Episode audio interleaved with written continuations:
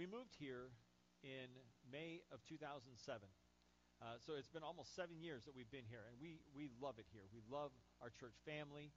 Uh, we love uh, serving with you all here, and uh, it's been a great seven years. Been uh, a lot of highs, a few lows, but it's just been a wonderful time that we've been here.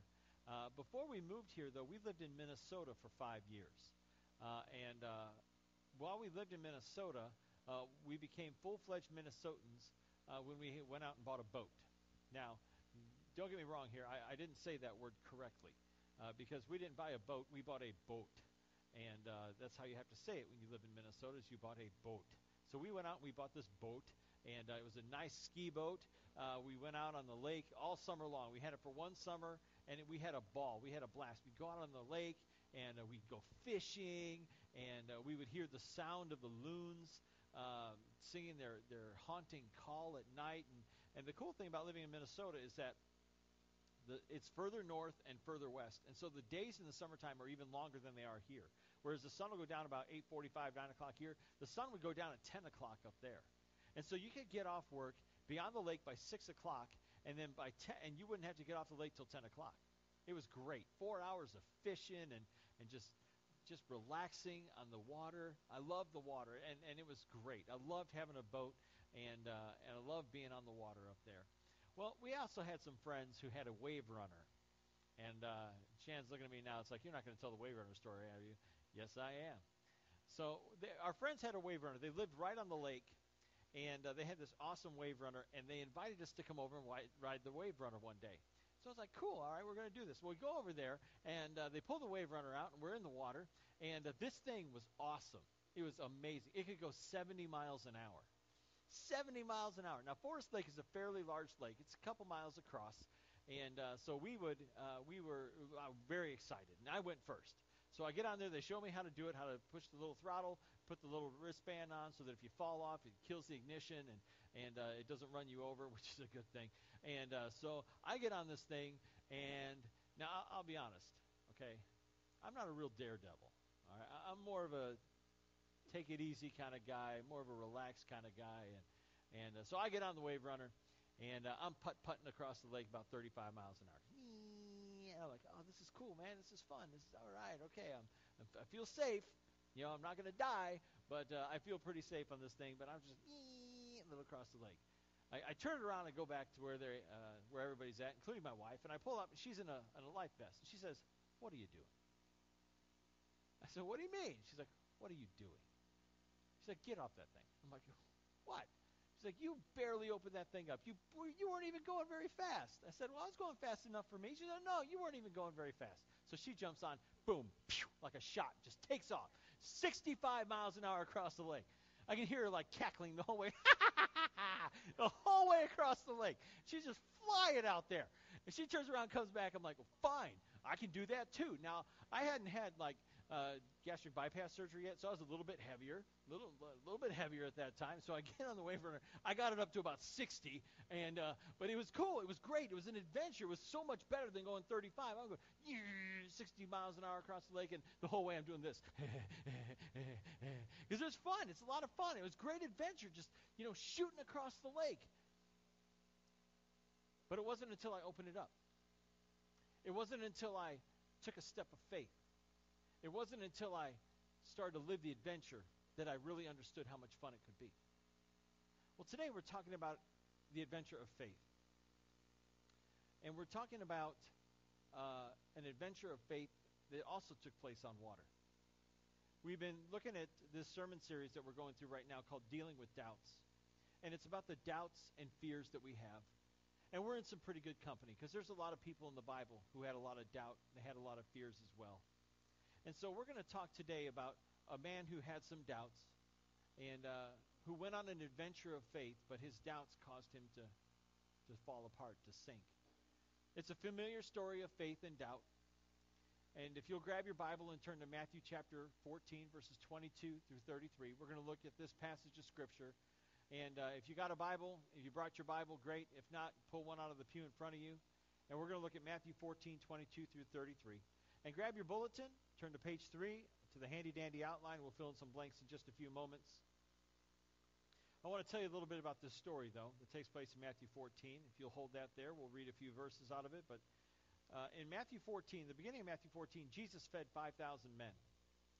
He uh, had five loaves of bread, two little fish, and he and he was able to to just he asked God to bless it, and uh, through a miraculous uh, occurrence, he fed five, over 5,000 people.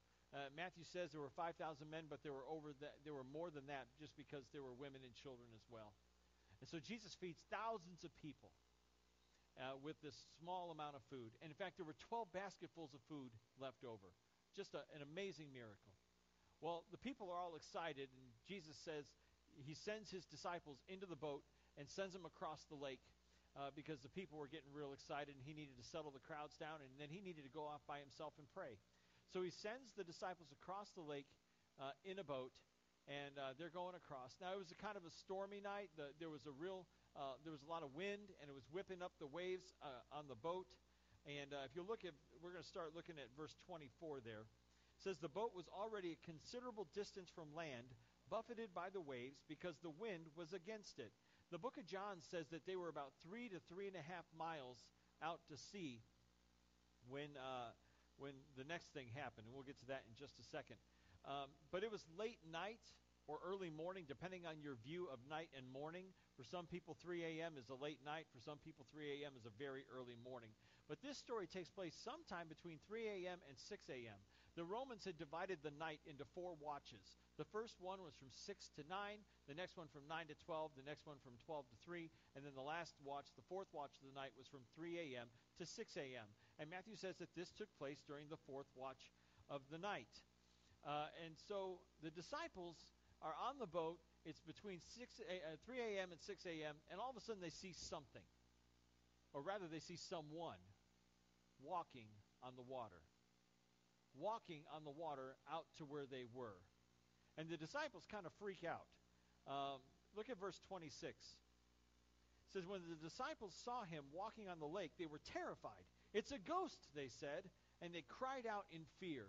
Now, why were they so afraid? Because in those days, it was believed that if you saw an apparition at night, if you saw a ghost at night, it was a sign of impending doom.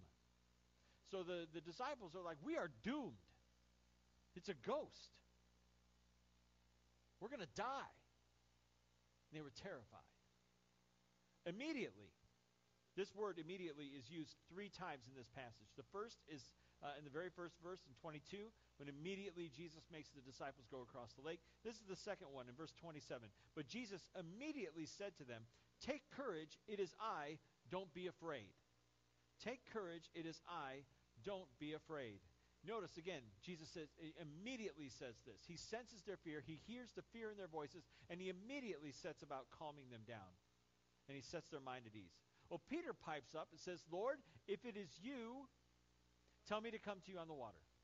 Now, it sounds like Jesus, eh, Peter is questioning whether or not it's Jesus, but that's not the case. This is what's known as a first class conditional statement. And it doesn't mean, Lord, if it's you and I doubt that it is, or Lord, it's you and I don't think it is. It's, Lord, if it's you and I believe that it is, or Lord, it's you and I know that it is, tell me to come to you on the water. And so Jesus says one word come. Verse 29. Then Peter got down out of the boat walked on the water, and came toward Jesus. Now things are going great. Peter hops out of the boat, feet first, lands on the water, just on the water, and he starts walking out towards Jesus. Things are going great. This is amazing. This is an adventure of faith. This is an amazing adventure of faith. But then, things didn't go so well. Look at verses 30 and 31. But when he saw the wind, he was afraid and beginning to sink, cried out, Lord, save me! Immediately, Jesus reached out his hand and caught him. There, see that word again? Immediately. Jesus reached out his hand and caught him. You of little faith, he said, why did you doubt? Jesus asks him, why did he doubt? Why did you doubt? Now, I don't believe that Jesus berated him. He didn't wait to get back in the boat and make an example of him in front of the disciples. He doesn't belittle him. But rather, he just says to Peter, one on one, out on the waves, Why did you doubt? You have little faith. Why did you have such little faith? Things were going so well, things were going great. Why did you doubt?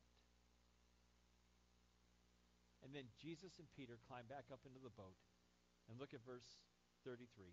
Then those who were in the boat worshipped him, saying, Truly, you are the Son of God. Inspires faith in the disciples. The first blank on your outline this morning, if you want to pull out your, your bulletin, the first blank on your outline is Jesus invites us to an adventure of faith. Jesus invites us to an adventure of faith. In the book of John, Jesus says this about the enemy. He says that the enemy, the thief, comes only to steal and kill and destroy. But this is what he says about himself. He says, I have come that they may have life and have it to the full. That Jesus came to bring us life. He came so that his followers would have life. And not just any kind of life, not a ho hum kind of life. Jesus came to give his followers a full life, an abundant life, life to the abundance. You know, following Jesus should be anything but ho hum or boring. Following Jesus should never be boring. Following Jesus should be an adventure of faith, a daily adventure of faith. I heard a speaker once talk about a book he wrote called Surprise Me, God. And it was all about how he wakes up every morning and says to God, Surprise me, Lord. Surprise me. He want he that's his simple prayer. That Lord, I don't know what this day holds. I don't know what this adventure of faith is going to hold, but I want you to surprise me. And I want to go on an adventure of faith with you today. But it is a daily adventure of faith that Jesus calls us to. And what happens? We settle for the safety of the boat. We settle for the safety of the boat. When we wake up in the morning, we should be ready for an adventure of faith to get out there and do something for Jesus. But too often we think of life with Jesus as boring or dull. It's because we're not fully experiencing his love and grace in our lives.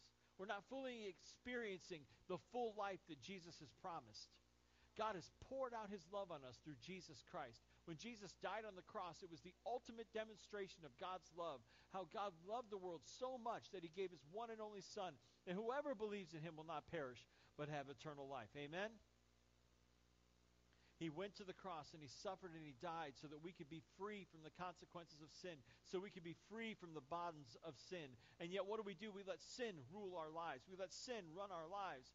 We are free to have this amazing adventure of faith. But we are not, we, we let ourselves be chained to the boat. We won't get out of the boat and live the adventure.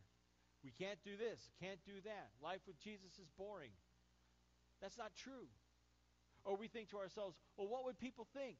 What would people think if they knew that I went to church? What would people think if they knew that, that I was a Christian? What would people think if they found out that if if they heard me talk about my faith? What would people think about me? You know what? Let me tell you who understood the adventure of faith. His name was Paul. The Apostle Paul understood that faith was an adventure. Listen to what he says in 2 Corinthians 11 24 through 27. This is what he says about his own adventure of faith. He says, Five times I received from the Jews the 40 lashes minus one. Three times I was beaten with rods. Once I was pelted with stones. Three times I was shipwrecked. I spent a night and a, ha- and a half, a night and a day in the open sea. I have been constantly on the move. I have been in danger from rivers, in danger from bandits, in danger from my fellow Jews, in danger from Gentiles, in danger in the city, in danger in the country, in danger at sea, and in danger from false believers. I have labored and toiled and have often gone without sleep. I have known hunger and thirst and have often gone without food. I have been cold and naked. And you know what I know about Paul? He wouldn't have traded it all for anything because it was the adventure of faith that he was on. That is an adventure. That is the kind of life I want to have. I want to go on that kind of well, I don't want to be beaten and I don't want to be stoned, but but I want that kind of adventure. I want that bold kind of faith that makes people stand up and go, There's something wrong with that guy. It's because there's something right with my Lord. My life is right with him. I want to live that abundant life. I want to have that full life with Jesus. You know, everywhere Paul went, he told people about Christ, and the gospel is offensive to people. But it didn't matter what it cost him. His promise was sure. His promise was God's promise of eternity. And nothing could take that away from him. Nothing could take that away from, from Paul. And he knew that, which is why he lived this adventure of faith. That's why he told everybody about Jesus. You want to go on an adventure of faith? Start telling people about Jesus. Oh, your heart will race. Your palms will get all sweaty. You'll start to stammer and stutter and, and not know what you're going to say, and you'll get all freaked out and, and, and, and worried. And what am I going to do? What am I going to say? If you know somebody who needs to know Jesus, talk to them about Jesus. And you'll feel all those things. But you know what? The Holy Spirit living in you will give you words to say that you haven't even thought of. Will remind you of things that, that God has said to you through His Word. And you'll tell people about Jesus and you'll see their lives transformed. You'll see their lives changed. It is an amazing adventure to share your faith with somebody. And Jesus calls us to get out of the boat and live that adventure of faith. The second blank on your outline is you have to get out of the boat. What do you do when, he, when you hear Jesus calling you out of the boat? You got to get out of the boat. Now, don't get me wrong. The boat is safe. The boat is secure. The boat is a sure thing. But you know what else the boat is? The boat is boring. The boat is 30 miles an hour on a wave runner. The boat is boring. It is the same old, same old. The boat is for people who are afraid to take steps of faith. It is the safe walk. It's safe walking around the boat. It is not so safe out on the waves. But you know what else? Guess what? Guess who's not in the boat? Jesus isn't in the boat. Jesus is out on the water. If you want to walk with Jesus Christ, you've got to get out of the boat because he is out on the water. The only way that you'll experience the exhilarating feeling of walking on water is to get out of the boat and onto the waves where Jesus is. That's where the adventure of faith really begins, is when you get out of the boat and you start walking on the water with Jesus. It's out on the waves, not in the safety of the boat, that we find the adventure of faith. If you are sitting in the boat and you're content sitting in the boat, you are missing out. You are missing out. If you're doing your once a week church thing, you are missing out on the adventure of a lifetime. That being a Christian should be 24 7, living out this adventure of faith every single day. Not just on Sundays, not just uh, uh, at dinner time when you pray before your meal. You know, you need a deeper relationship with your Savior. And that comes from living out your faith, living this adventure of faith every single day. If you are not reading your Bible, if you're not reading your Bible, you are missing out on what God wants to say to you. God has given you His Word. He's given you a love letter, and, and too often it just sits on the shelf collecting dust. God has things He wants to say to you. If you're not reading your Word, you're missing out. If you're not in a Bible study, if you're not in a Bible study and, and learning more about Christianity, learning more about the Bible, learning more about your faith, you are missing out on a key component of your faith. If you are not praying, you are missing out on communication with God and missing out on communication with Jesus. We need to be people of prayer and regular habits of, pr- of prayer. Excuse me. If you are not tithing, you are missing out on the adventure of giving and then missing out on the, uh, the opportunity to trust God more with what He is giving you, the opportunity to be generous with what God has given you. If you are not serving in the church, you are missing out on an adventure of faith to impact the lives and change the lives of people and to see them transformed. That's how you get involved in order to help people become more like Jesus. I'll admit, the boat is safe. The boat is a lot safer and it is a lot more dry than walking on water. But Jesus is out on the water, and he is calling you to an adventure of faith where you get out of the boat. The third blank on your outline is keep your eyes on Jesus. Keep your eyes on Jesus. When was it that Peter started to sink? When he saw the what? When he saw the wind and the waves. When he saw the wind, the Bible says. When he saw the waves that it was producing, he started to sink. Where were his eyes? His eyes were on the waves and on the wind, meaning they were not on Jesus. His eyes were not fixated on the Lord. Hebrews 12, 1 and 2 talks about how life is like a race. It talks about how this adventure of life is like a race. Uh, does anybody here enjoy running? Any runners? You enjoy running? I am not a runner. I don't run. I do not run. In fact, if you ever see me running, you should start running too. Because that means there is something chasing me. And if there's something chasing me, then you are in danger and you need to start running, okay? The author of Hebrews talks about how uh, our life is like a race. And this is what it says in Hebrews 12, 1 and 2. Since we are surrounded by such a huge crowd of witnesses to the life of faith, let us strip off every weight that slows us down, especially the sin that so easily trips us up. And let us run with endurance the race God has set before us.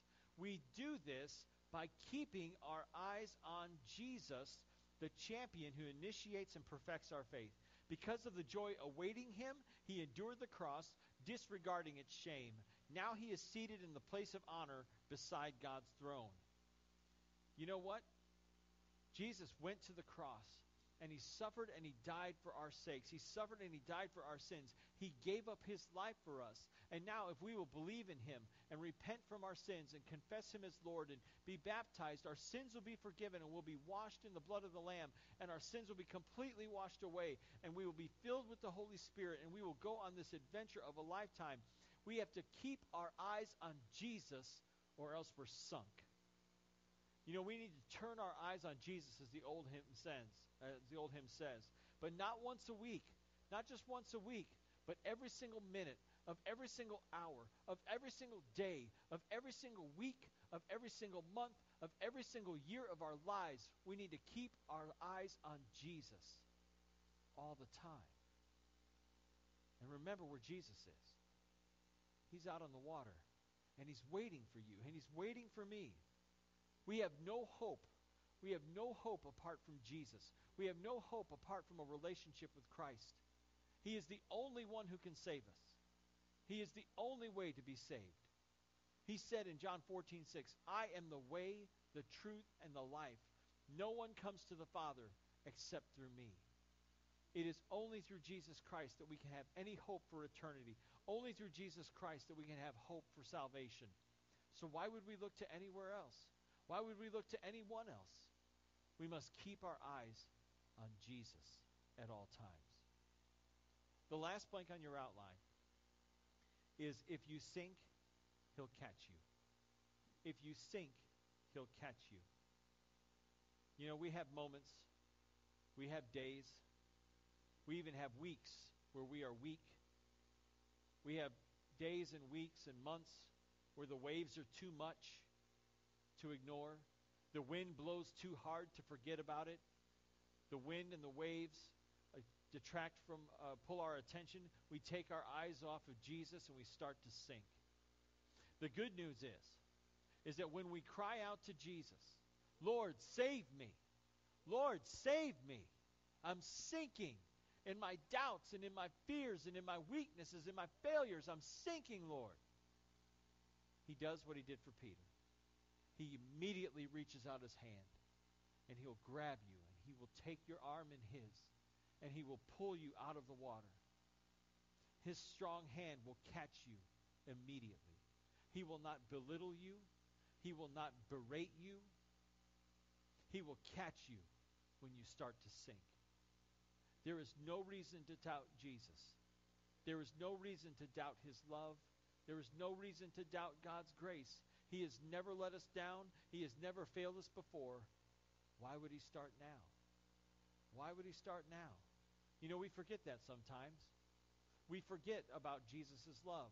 We forget that he has never let us down. And we start, uh, we start to take our eyes off of him, and then we start to sink in our doubts. Jesus is not angry when we doubt. He is not disappointed when we doubt his love, but rather he reaches out his hand, and when we start to sink, he pulls us back up. And he quietly, gently says, Why did you doubt this time? Why did you doubt? Why, why was your faith so weak? Why such little faith? You were doing so great. You were doing amazing. Well, let's get back in the boat. Let's dry off. Let's go walk on some more water. Let's go walk on some more waves. Let's take this adventure and try again. If you are struggling with fear, if you are struggling with doubt, then it is time to hear Jesus' invitation to get out of the boat and onto the waves. Because that's where he is.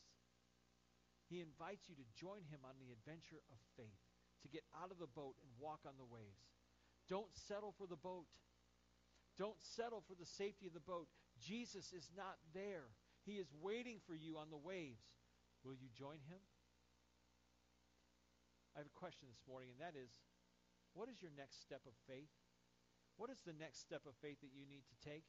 Maybe it's the first step, and you need to obey Jesus by being baptized. You can do that today. We're going to have an invitation song in just a moment. Or maybe you need to get out of the boat and start walking to Jesus and, and follow him more closely. You need to be closer to Jesus. Maybe you need to join a study or join in a ministry and volunteer in a ministry. Or maybe you need to take the adventure of, step of adventurous faith and you need to share your faith with somebody. You know somebody. You know somebody who needs to hear about Jesus. You know there's someone in your life that you know, man, I, I got to talk to them about Jesus before it's too late.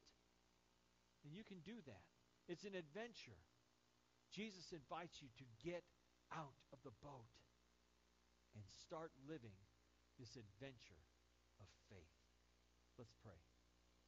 Our Heavenly Father, we do pray today that you would help us to live this adventure of faith, to live out our faith on a daily basis, that you would help us, Father God. Help us to follow Jesus closely, to hear his voice calling us out of the boat and onto the waves of faith. Help us, Lord, to follow Jesus closely, to hear his voice. Help us to trust in you and to believe in you. Help us to overcome fear and doubt and weakness and weakness of faith. Instead, Father God, help us in our weakness to overcome. Help us to walk closer to Jesus each and every day. I thank you, Lord, for this time to, uh, to, to preach and teach today. And I pray that you would help us indeed to follow Jesus more closely and live an adventure of faith. We pray all these things and ask them in the name of Jesus our Savior. Amen.